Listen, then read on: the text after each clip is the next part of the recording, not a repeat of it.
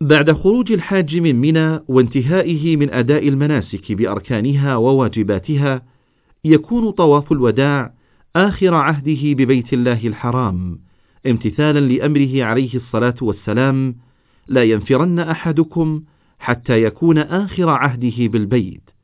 وطواف الوداع آخر واجبات الحج ويجب على الحاج أن يؤديه قبيل سفره مباشرة عائدا إلى بلده. ولا يعفى من طواف الوداع إلا الحائض والنفساء فيسقط عنهما طواف الوداع ولا شيء عليهما. لإعادة سماع الرسالة اختر زر النجمة. للعودة إلى القائمة السابقة اختر زر المربع.